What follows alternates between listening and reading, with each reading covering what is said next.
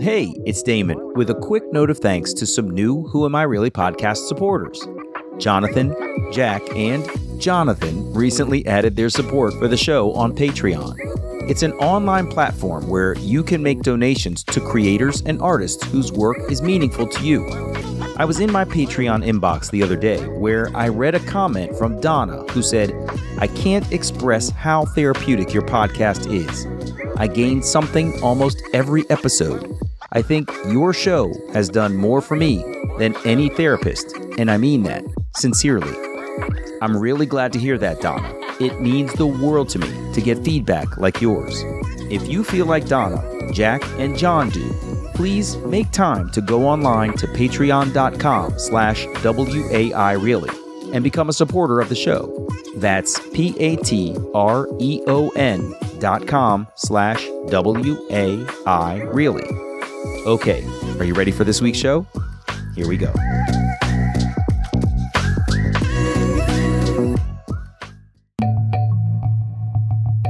I was holding back the fear that she would hate me, that she would never accept my decision, and that she would have grown up to be devastated by what I did, and then to have know that she had siblings out there and to say, you know, why did you give me away?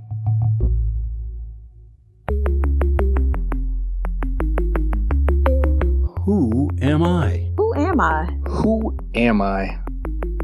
Who am I? Who am I? Who am I? Who am I? This is Who Am I Really? A podcast about adoptees that have located and connected with their biological family members. I'm Damon Davis, and today you're going to hear from Kristen, whom I spoke with from her home in Minnesota.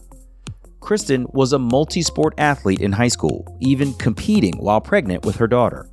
She tells the story of giving birth, placing her daughter, then needing years to get her life back on track. In one incredible year, Kristen learned that her birth parents were looking for her, her daughter wanted to find her, and that reunion can bring closure and healing while revealing unbelievable coincidences. Kristen talks about some of the right decisions she made in her life and some of the missteps that she wishes she would have done differently as a parent. This is Kristen's journey. When Kristen and I spoke, she was fostering a baby girl. Her goal was to reunify the baby with her mother after some serious interventions and coaching to bring out the young lady's maternal instincts and critical thinking for motherhood. Kristen has fostered more than one child for young mothers and has even experienced the adoption of her own grandchild. But before we get too far ahead of ourselves, let's start with her own beginnings. Kristen, born in the 1970s, suspects that adoption wasn't very prevalent nor very accepted where she lived. Her adoptive parents told her she was adopted from an early age and always made it feel cool and special while portraying adoption as normal. Her baby book has a birth announcement that read, I wasn't expected, I was selected. Kristen said she didn't feel any stigma around adoption. My parents actually adopted me after their firstborn um, passed away. And in the early 70s, I don't think the life saving techniques that they have now were available then. And so she was premature and she passed away just a few hours after birth. And my parents were kind of warned that, you know, if you attempt to have more children on your own biologically, that it's very possible that the outcome would be the same. And so they actually signed up to be foster parents and really hadn't thought about adoption. But one day they got this phone call about this five week old baby, which happened to be me. And they were asked, you know, instead of fostering, have you ever thought about adoption? And so they maybe thought about it for two minutes. And within a couple hours, they were driving to get me. So they did go against doctor's orders two years later. And then they had a little girl and then five years after that, they went out against doctor's orders again. And I do remember this one because I was seven years old. And I remember my mom, she worked really, really hard the first few minute, months of the pregnancy. But the last few months, she kind of was a little bit bedridden and really had to watch herself. But they had a little boy. So I do have one sister and one brother that are biologically born to my parents. Mm-hmm. So I'm the oldest of three and I'm the only adopted one. Got you. Very interesting. And how did you fit into the family after the two biologicals were were born? How'd you get along with your siblings? How'd you get along with your parents? Actually, I nobody would have ever known that I was the adopted one. In fact, we used to laugh a little bit when people would say, "Oh, you look like your mom," or "You look like your dad," and we would know absolutely 100% not possible. I was blonde as blonde can be, and my dad is Italian. My brother and sister look Italian. They look like my dad. I don't. I don't look like them, and so appearance wise, that was the only difference. Growing up, I was never ever treated differently than the other two none of my parents' friends, family friends, anybody ever treated me differently. But what we did notice as I got older and the other two got older, I was more interested in nature and being outside. And at the age of 10, they got me my first horse. And that led to chickens and cows and sheep and you know, all these things. Mm. And we joined 4 H, and my projects were always the animals, the outdoors, the gardening, and that sort of thing. Whereas my sister was always the sewing and the drawing and the fine arts side of life. I think my brother, as he got older, he realized I was more fun. So he kind of glommed onto me. So my brother and I, seven years difference, were best friends growing up. My sister, I mean, of course we were super good friends and we loved each other dearly, but we would spat now and then and, you know, normal sibling rivalry, I guess. But the nature versus nurture definitely started to come out around 10 and 11 years old for me. That's really. Mm-hmm. And it's it's funny to hear those differences of you being sort of a cultivator, nurturer, and her being this artsy creator, right? Mm-hmm. Those are yep. those can be common differences even in siblings who are you know, absolutely naturally related to each other, but it is yeah. sort of underscored when you have adoption in the picture to see just how drastically different people can from one another. That's really right. really interesting. Huh. Right. My parents owned an art gallery. They my dad worked really hard, three jobs, and they had this dream of owning an art gallery and a frame shop. And so when I was 10, we moved out into the country. He built a house and they made the gallery part of the house. So it was it was so my parents were always home 24/7, but they had their business and my sister would be the one in there who was always enjoying the art and meeting the people and i was the one who was getting in trouble for doing cartwheels through the gallery because i might break something. You had energy and you were on the go. That's really cute. Yeah. kristen attended school in a private catholic high school system where she was pretty active. She was in the marching band and jazz band playing everything from french horn to percussion instruments and keyboards. However many of kristen's friends were athletes she had been a competitive gymnast from 4 to 14 years old. Then, she was a three sport athlete in high school, competing in volleyball, basketball, and track. My grades were always good. I got along with absolutely everybody. I had the occasional skipping school moment, as mm-hmm. does everyone in high school. But it was just really, really, really typical high school years. It was halfway through my senior year that I did also get pregnant with um, my very first daughter as well. So I tried to hide it for really for as long as I could. I was kind of torn. I didn't know who to turn to. I didn't know where to really look for support.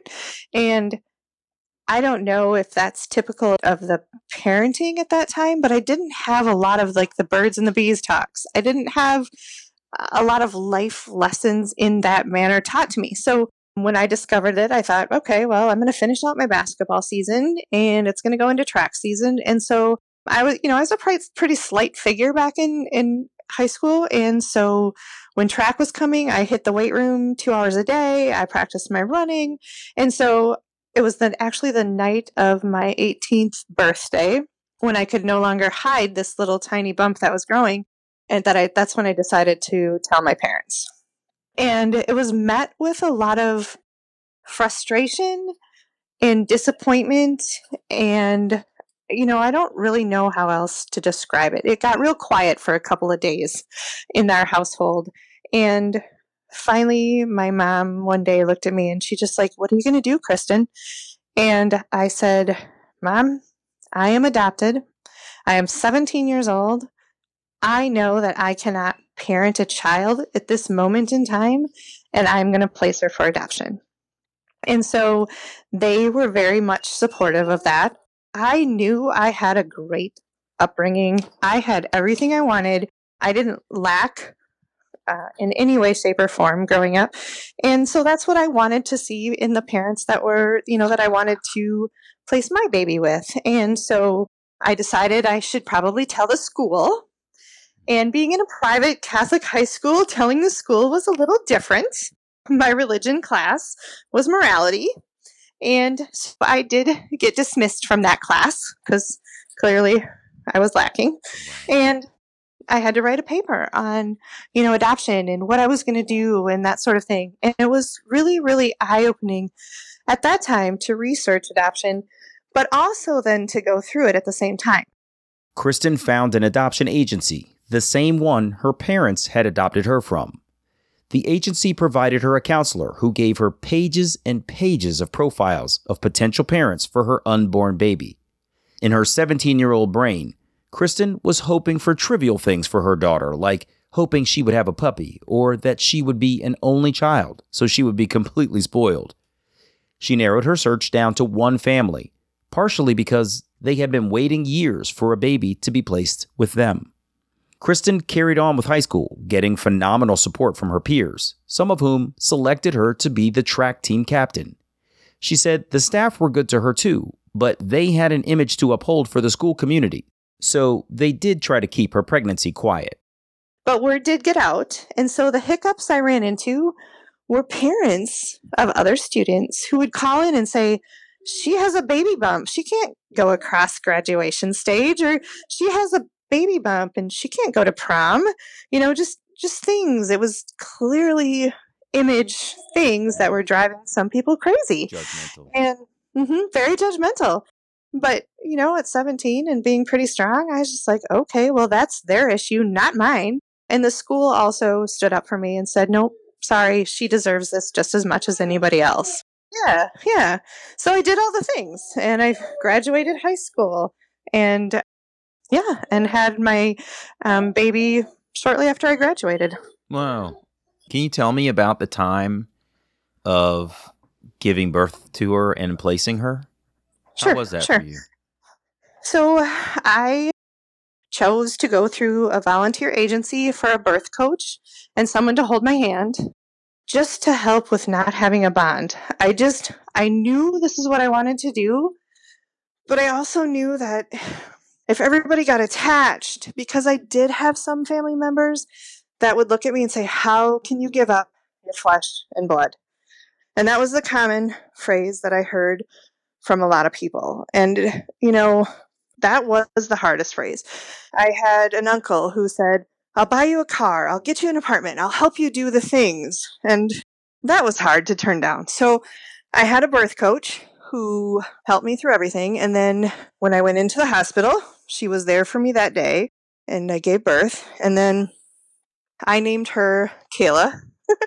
and this kind of goes back to my 17 year old age is my favorite show was Days of Our Life. So I named her Kayla. um, and I had her for those three days and I fed her, changed her, you know, picked out her going away outfit, that sort of thing. And my parents came, my grandparents came, my sister, brother, friends, teachers, like they just all came and would hold her. And it was the only time I think that I've ever seen my dad cry. Was he held her in front of a window and he just stood there rocking her for about mm, 15 minutes. And then he handed her back and he walked out of the hospital room. And that was that. So Wow. Yeah, and so when it was time to leave, that was probably one of the hardest parts of my journey was leaving the hospital alone. You know, everybody else has wheelchairs covered in balloons and plants and outfits and I had nothing. I I walked through a dark hallway and out to my my parents' waiting car and I went home and that was it. That was it. It was over. Hmm. And um, the hospital did find out that I was placing her for adoption. And in those days, this was probably easy for them, but they wiped out my bill, my entire bill, which is pretty hefty, you know, that having children um, in the hospital. So that was very kind of them to do. And it was over just like that. Wow. So you're at the end of your senior year. You've Mhm. given birth to a child that is Mhm. going off into the world. You know, it's summertime and presumably it should be like this awesome moment of graduating high school and and you know, looking forward to what's coming next, but you've relinquished a child and placed her. hmm It must have been a heavy summer for you. It was a very heavy summer. And little things triggered me. For instance, Guns N' Roses came out with that song, Sweet Child of Mine, Mm. and it triggered tears and it triggered a lot of lonely moments. And it took a lot of self talk. Like, you're doing the right thing for your child at this point in time of your life with the knowledge that you have. Mhm. You know, I I was very lost. I tried college. It didn't work. I wasn't thinking straight. I wasn't ready to study. So I quit after a year, but each year that passed, it got a little easier. It was a closed adoption, so I was not getting information. I didn't have pictures. I didn't hear anything. I had no idea what was, you know, going on in her life. But it, like I said, it, t- it took about three years, I bet, before I would stop crying at that song or s- be able to hold another baby. I had n- I did not want to have anything to do with other children, um, especially young ones. So it affected me and it impacted a lot of what I did and how I thought. May I ask, as an adoptee who Mhm. is pregnant and Mhm. placing your child for adoption, did you reflect on your own adoption in that process? Did you sort of wonder, like, I wonder, did my mother have to go through this? Or I wonder how this was back then when I was born? Did you have that Mhm. sort of parallel reflection that coincided with your own pregnancy? I did all of the time. And I also took into consideration uh, my background because the time was different, the era was different. And, you know, I've, I've done so much research, and mine was not a forced adoption. And I get that question a lot. I made this decision 100%. But I often wondered, like, did she place me? She was only 15 years old. Did she voluntarily do it? You know, did she involuntarily do it? Was there pressure on how many sides? So every single aspect of my placement, I wondered about hers. After she attempted college, Kristen got a job waitressing. She met tons of people in that job, and one of her customers could see Kristen's potential and told her point blank. You're too smart for this. This is not where you belong. Kristen's next job was as an administrative assistant with a construction company. She got her contractor's license and built homes for a few years. Then, Kristen transitioned into the corporate world, taking a job at the Mayo Clinic. But she found that the rules and structure of corporate life weren't for her. At 28 years old, Kristen went back to college and paid for her education herself. A full 10 years after placing her daughter for adoption, Kristen was finally getting her life back together. Finding her way forward and trying to reestablish a foundation for her life ahead, Kristen had several reasons why she didn't want to start a search for anyone. I did not initiate the search for either my biological parents nor for my biological daughter. In fact, there's a reason behind that because when I was about two or three, my parents had a couple, a friend couple, that had an adopted daughter. And at the age of two, that birth mother came back, took them to court, and did that whole scenario. And she actually, she got her daughter back. And that affected me even at such a young age, like remembering how traumatic that was for everybody involved. I don't remember any of the details. I just remember how remember how traumatic it was. And so my reasoning for not searching for my parents or my daughter was because I did not want to walk into somebody else's life and upset that apple cart. Did I know if she had a perfect life? No. Did I know that my parents may or may not be together? Yep, I recognize that. But I just didn't want to do that to somebody else. And like I said, my life was fine. I was picking up my pieces of my life. I was moving on. And did I want to upset my own apple cart, so to speak? Yeah. So, yeah, in the same year, I got the phone call from the agency and they told me, Your birth parents are looking for you. And shortly after that, they told me, Your birth daughter is looking for you. And so I started out, they sent non identifying letters, you know. So I first found out about all the physical aspects of my parents, my daughter was wondering about my physical aspects and my upbringing and all that sort of thing. And so it just kind of moved into what was very logical to me. I created email addresses and we communicated via email for a while. And finally, one day I was like, okay, I'm ready. Are they ready to meet? And so we set up meetings for both sides. Is maternal and paternal. Yeah, yeah. I'm I'm only pausing to keep it straight because you've said that both your parents and your daughter have Uh-huh. reached out. So we're, Yeah, we're, so they we're focused on the parents right now. Okay. Yeah, we'll Wow. focus on the parents. So they actually, my parents, eloped when they were 16 to a state where you didn't need parental permission. And come to find out, I had two full blooded sisters Oh my gosh. hmm that were born like a year and then two years after me. And what makes it even better is there was this girl that I worked with, and she looked like me, so much like me. People would say, You walk alike, you talk alike, you put your ponytails up alike, you laugh alike, all these things. And we would look at each other and be like, Oh, okay, well, huh, fancy that. And finally, the day for the meeting was set up at Applebee's. Now, keep in mind, this is kind of a big deal. People get wind of adoption reunions, and it's a big deal because they want to see the emotion. They want to see if it's happy and not so happy, or, you know, whatever the outcome is. And so here I walk into Applebee's, and there were balloons, and there sat this girl that I worked with, Shut and she's my up. sister. Oh my god. Are you kidding me? I am not kidding you. Oh my Not kidding you. Where No. was it that you worked together? Um, just at a bar where we were waitresses. Oh my gosh.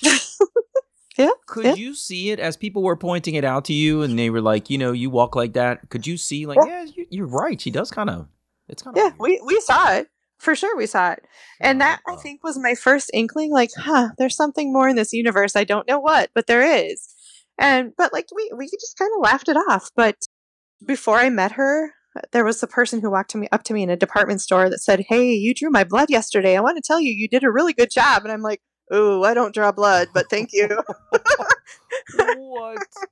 yeah, yeah. So Oh there she sat. gosh. hmm And even better, because I was in a private high school, our conferences were set up differently. And so they and I competed against each other in high school as athletes. Are you serious? Yeah, very serious. oh my gosh. What sports were you guys playing against?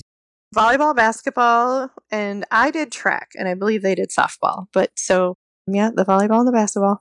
Oh my gosh. So there were days when you were on the field in With them. competition with your sisters trying to beat Mhm. Right. Not knowing it. your little sisters are there. That is so daggone crazy. Yeah, yeah. So now, yeah, we look at pictures now, and the, the one sister and I that people get confused, we could be identical twins very easily, or pretty close. That is Mhm. so bananas. Wow. Have you Yep. have you gone back to look at the the win loss record to see who was the, the the winner between the siblings? No, I just always tell them it was me. That's probably what a big sister should do. You know I won Right. that one. right, right. Uh, yeah. So the connection with Um, the two sisters and the birth mom were the, my first part, and they did end up. They were married for 15 years, and then they did get divorced. Wow. So, So wait, before you go into their sort of future, can you just tell me, share a little bit about walking in to this reunion with the balloons and, and seeing this this woman that you've been told you look alike. Just tell take me through what this reunion was like at Applebee's.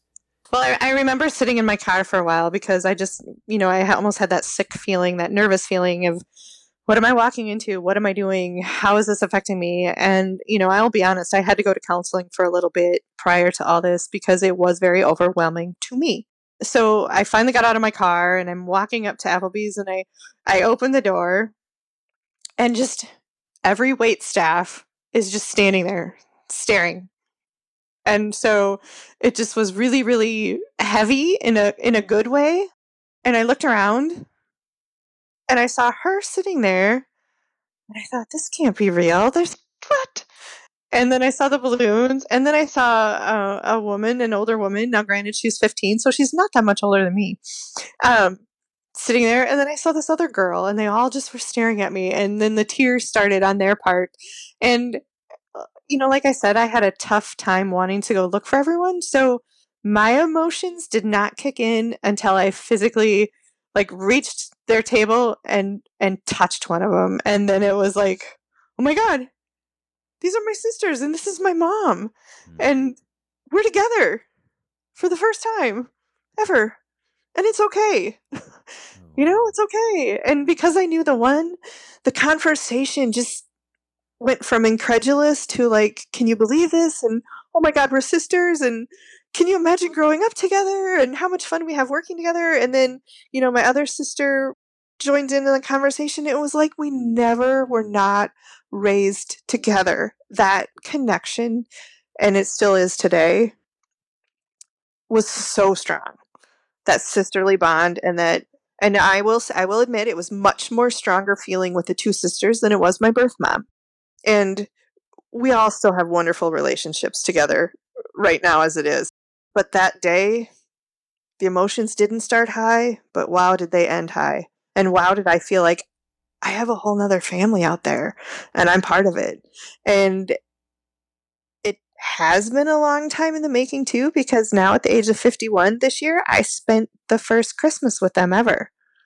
That was this past was. Christmas 2021. Yeah, just this past Christmas. Mm-hmm. Wow. So when what date did this reunion take place at Applebee's?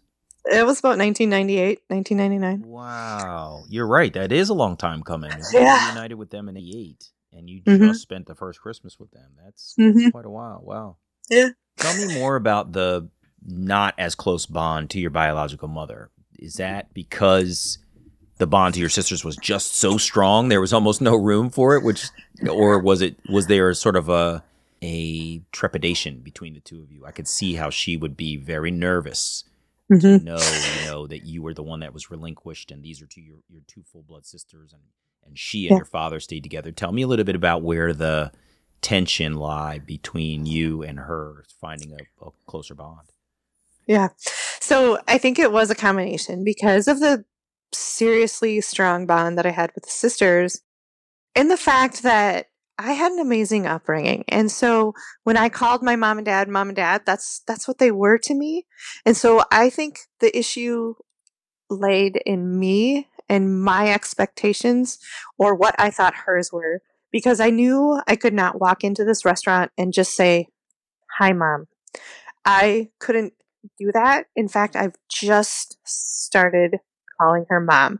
And for a couple of years, I'd be like, oh, I've got two mamas, you know, and that sort of thing. And I don't know if it was a little bit of guilt.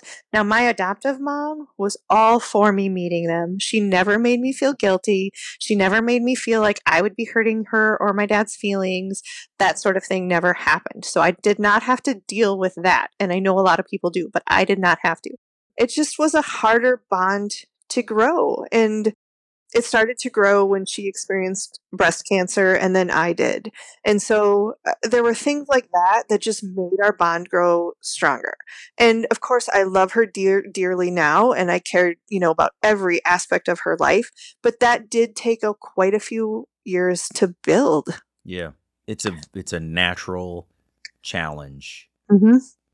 to have one had a great adoptive life and then two to find that the first family stayed together and you Mhm. were the one who was relinquished into adoption and then three probably to see how close you were to her other daughters it's so challenging to be immediately connected to everybody all at once equally it's just it just doesn't happen It doesn't happen. So I could see as young women in 1998 that you guys would have been so into each other and just incredulous over what you had already been through Mhm. that it would be like, oh, and there's mom, right? Yeah, right, Sort of, right. Yeah, that's wow. Right. Oh my gosh. Yeah. And then, you know, I would start going to family reunions. Like I would go to reunions with their family, well, my family, and I would see people whisper like, "Oh, there's that there's there she's the one. She's the one." Or there she is, you know? Yeah. It was it was it was amazing. But what I also loved doing, and a lot of times I did this out of respect for them because they were proud of me, you know, she would tell me like, "You're a wonderful young woman and we love you and we want to show you off." And so I would go and let her do that. I did that for them not so Mhm. much for me because it was a it's it was overwhelming but Mhm. yep i'll be there i'll be your daughter i'll be good with that i'm Yeah. fine with that Kristen recognized that her birth family who had another daughter just one year after her birth, wanted to include her. Of course, for Kristen, there was something fulfilling from knowing that she was accepted and wanted in reunion. Keep in mind, her family found her, she didn't search for them. Kristen admitted she made it easy to be found, updating the agency through which she was adopted with her new address or phone number when either of them changed. Of course, since she was updating the adoption agency she was placed through, and she used the same agency to place her own daughter, that meant it was easy for Kristen's daughter to find her that same year. It was kind of all simultaneously via the emails and stuff. And with my daughter, before setting up the meeting, I finally gave her my phone number and I said, when you're ready, you can call me and we can talk about meeting and that sort of thing. And one summer day, I was outside and my cell phone rang and I answered it because I didn't recognize the number. And all I heard were two little words with what I remember and thinking was a very small little girl's voice. And all she said was, Hi, mom. And it was quiet. It was silent because she was mine, you know, and, and as a birth parent, that's a voice you want to hear. Someday and sometime I had hoped I would hear. But to hear those two little words out of that, and she was an adult, 18 years old, say hi, mom. And it was all over. and we spent hours on the phone talking, and it was very easy. And I had questions about her upbringing. And of course, the questions I had were Were you an only child? Because that's what I wanted. And she said yes. I said, Did you have a dog? Yes. grew up on a lake and she grew up spoiled, and she was only 45 miles away from me. So we talked on the phone and a couple times, and finally she said, You know, do you want to meet? And I, I said, sure, I'm ready. And so she set it up where she worked. And she was a waitress at a restaurant. And so she set it up and she said, You come here. And I said, Okay. And I said, You have brothers and you have sisters, or one brother and sister. Do you want me to bring them along? Yep, please bring them. And so I walked into the restaurant and the owner knew who I was and what I was doing. And he met me at the door, and all of the other wait staff were kind of watching over his shoulder. And he said, She's downstairs. And so I had to, to gather myself, and I went down these stairs and came around the corner, and there she stood in blue jeans and a pink sweater. I'll never forget it. Looking just like me. um, and when you see your daughter for the first time, it hits you. hits you hard. And she just raced right over to me and just put her arms around me and put her head on my shoulder. And we just cried. That was the only natural thing. I mean, that was it. It was natural. Just cried. Yeah. And she's called me mom ever since. She comes over and she's like in our holiday cards and now the tables have turned for me and people are like oh there's the one you had in high school and like all my high school reunions they all you know everyone wants to hear about her and everyone knew everyone was with me for every single day of my pregnancy. She you know she was very athletic she was very outdoorsy very much like me a hundred percent like me and she just assimilated right into our family and it gets a little chaotic because I have six children now, and she's the oldest of the six, and she was grown uh, or she was raised as the only child. So I think there's days when she was happy to leave our family gatherings. Yeah, and I mean that break, in a humorous right? way. Yeah, yeah just yeah, right. Like, geez, that's chaos. Right. yeah, yeah. But she loves them all, and um, you know, my kids just look at her as their older sister, and they know about adoption, and you know, and what it means and stuff like that. So but they just look at her as their older sister. That's all there is to it. They don't really ask a lot of questions like why. I've explained it to my older kids because they do understand my, you know, my decision making process. But Kayla, her parents named her Courtney.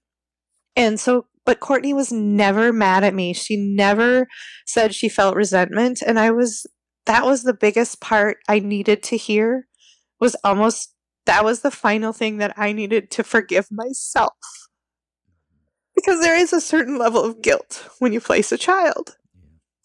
And so for her to say, I'm not angry, I had a great life, and I thank you for life. And so that's that was what I needed. And that kind of released me. When you say it released you, what did you feel after that? How do you mean that? What were you holding back that got released?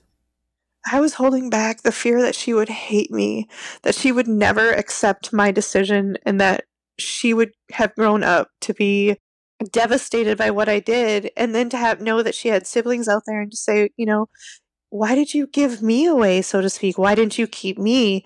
And yet I have these brothers and sisters. You were good enough for them. And, you know, all these questions that I hammered into myself, she just made me feel good about my decision. And the guilt kind of left at that moment. Wow.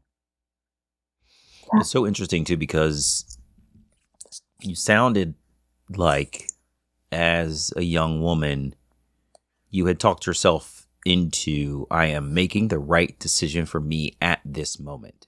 Mm-hmm. Yet there was still guilt, as naturally yep. there would be. And for her to come around years later and say you made the right decision yeah. for both of us at that time, I mean, that validation is unreal. That's it's really strong. Incredible. Yeah. Mm-hmm. Wow. Whew. My yeah. gosh. Kristen, I'm over here. I have the lucky good fortune of being able to turn down the microphone. So when I'm wiping my eyes and sniffing over here as if I was at the reunion, you know? oh my yep. gosh. I just, I can't even think of a person that I've spoken with that has been so deeply a part of every part of the adoption constellation as you have. It's mm-hmm. really, really fascinating. Yep. Yep. Oh my gosh. Unreal. It runs strong through yeah. my family.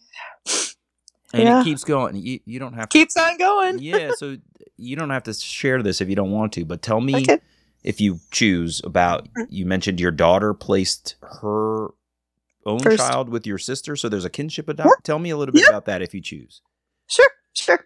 So the hardest part of me placing my daughter in a decision that I made and it was i look back now and i think it was wrong i chose not to tell my older girls that they had a sister and i i don't know why i chose that but i did but i also had a big scrapbook of my days in the hospital with her and so at the age of 15 or 16 my oldest daughter found that scrapbook and she brought it up to me one day and she said mom what is this she said this is you and you're really young and it was pictures. And I said, Yeah, that is me. You have an older sister. And I placed her for adoption. And that wrecked my daughter. In my daughter's eyes, she was no longer the firstborn. She was no longer my oldest. It hurt. It hurt her really bad. And so she made the decision to start self medicating and numbing this hurt and became very much an addict, a drug addict. Hmm. And so we dealt with that for a couple of years and and we had to rebuild our relationship. And I spent a lot of time reassuring her, you know, you are the child that I cut my parenting teeth on. You are in my eyes my f- my first child. Mm. I just because I did not raise my other one doesn't mean she is my, you know, first child. And I don't mean that in a mm, crass way or anything like yeah. that. Yeah, it's complex. Um, yeah, it's complex. And so, but at the age of 19 and several trips uh, through treatment facilities, she came out the addiction end sober. And when you come out sober, there are a lot of things that you have to work on. And that means working on yourself. But that is also when she discovered she was pregnant. And she didn't tell me right away we do we, you know we had a really open relationship and that sort of thing and i was helping her rebuild her life you know helping her get an apartment and getting a job she she was a really good worker though and she'd always had a, had jobs but she still needed coaching she was still a teenager and i would take her to doctor's appointments and that sort of thing and finally one day she looked at me and she's like mom i have something to tell you i'm like okay but i already know well, how'd you know? And I said, I'm not blind. And so I said, you know, and, and I, we had the discussion. I'm glad you told me. What are you going to do, Lindsay? And she said, I'm on the fresh end of recovery and I know I cannot parent a child. I want to work on myself. I want to be a successful adult. I want to be a contributor to society. I cannot raise a child. And so I said, well, I can help. How about how about I, you know, raise her? And she looked right at me and she goes, "Are you kidding me? You have five other kids." No. and at that same time, we found out my adoptive sister and her husband could never have children of their own. And so Lindsay said, I want to place my baby for adoption. And when she heard about my sister, she called up my sister and she said, Auntie, you know my history. You know I've been an addict. I've treated myself good while I when I found out I was pregnant, so there's you know there's no issues that way. But I want to help you build a family if you're open to it. And they absolutely crumbled with with joy and the opportunity and excitement. And so they went through the pregnancy together right after Lily was born. They came right up from Kansas and they were there for the three days in the hospital. They all, three of them bonded together. They named her Edith and then they, her middle name is Tiger Lily. So they respected Lindsay's first name of her daughter. And then my favorite story growing up was Peter Pan, and my favorite character was Tiger Lily. So she is Edith Tiger Lily. And so it's just been a beautiful thing. It was a private adoption, but it's been very, very open. And that little girl is going to be 12 this year. And to this day, to see all of them together is amazing. Edith knows she's adopted. She calls Lindsay her little mama, and she tells everybody the story because it is beautiful and because it's worked out so well and it's been so open and Lindsay will tell anybody who asks her, no, I do not regret this decision. She has a three year old little boy now, and so him and Edith, Edith knows that that's her brother, and eh, it's it's really been beautiful. Kristen's granddaughter is being raised in a kinship adoption. Her sister, Lindsay's aunt, is Edith's mother.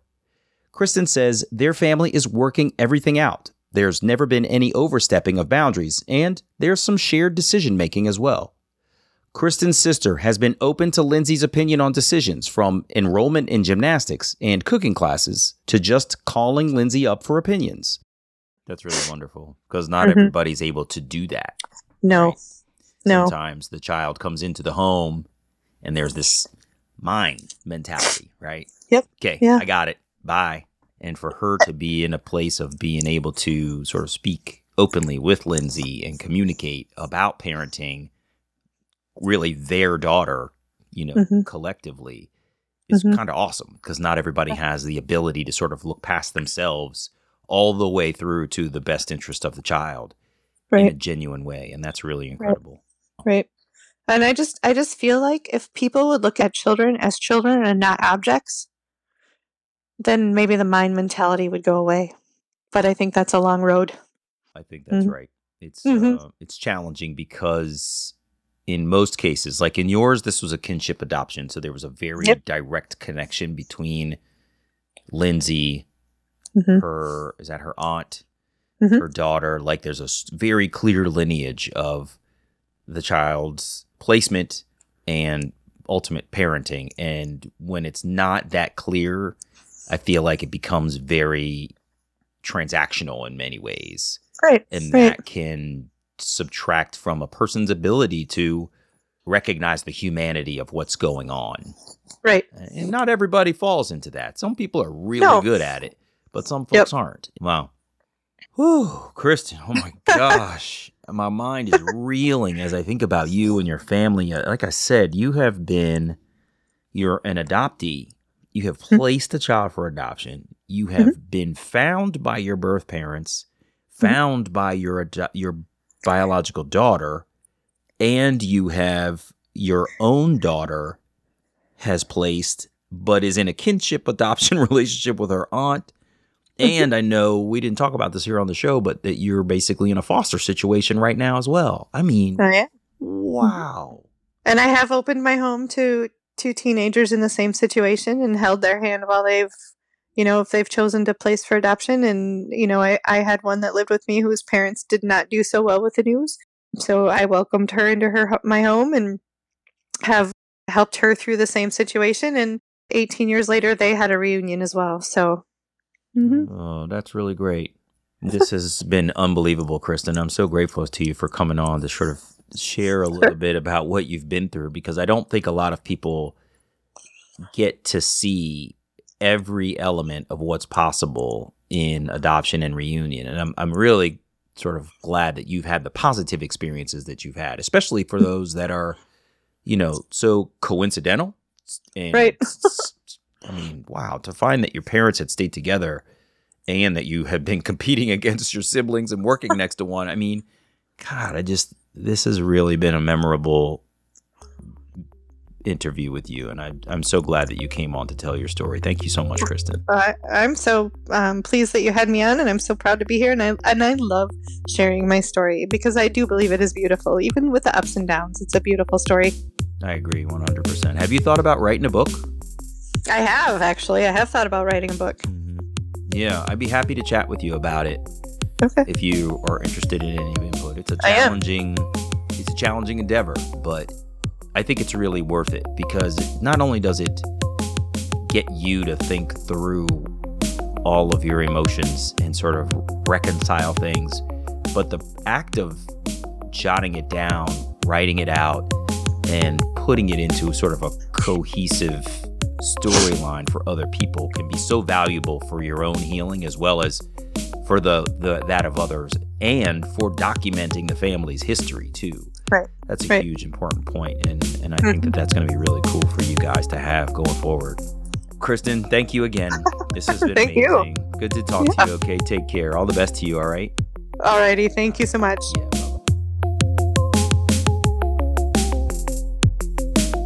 Hey, it's me. Kristen has lived so many elements of the adoption experience. She's an adoptee who grew up in a wonderful family, and she was a young mother who placed her daughter for adoption. Kristen is in reunion with her birth parents who found her, and she's in reunion with her own daughter, Courtney, who located Kristen that same year. Finally, Kristen's next oldest daughter placed her own child in a kinship adoption, keeping her daughter, Edith, in the family. It was heartbreaking to hear Kristen's story of leaving the hospital alone after watching her father cry as he held his granddaughter to say farewell. But how amazing was it that Courtney was able to find her birth mother and validate her decision for placement? And of course, how surreal to have competed against her sisters athletically, been mistaken for her blood sister around town, and to walk into that reunion to see her coworker was one of her full-blood siblings. I was sad to hear that Kristen and her mother's bond came after both had battled with breast cancer, but it's a good but it's good to hear they did eventually make a deeper connection. Kristen's story is so full of incredible mini stories, it's hard to believe, but it's her life, and I'm glad she took time to share her journey with us. I'm Damon Davis, and I hope you found something in Kristen's journey that inspires you, validates your feelings about wanting to search, or motivates you to have the strength along your journey to learn. Who am I, really?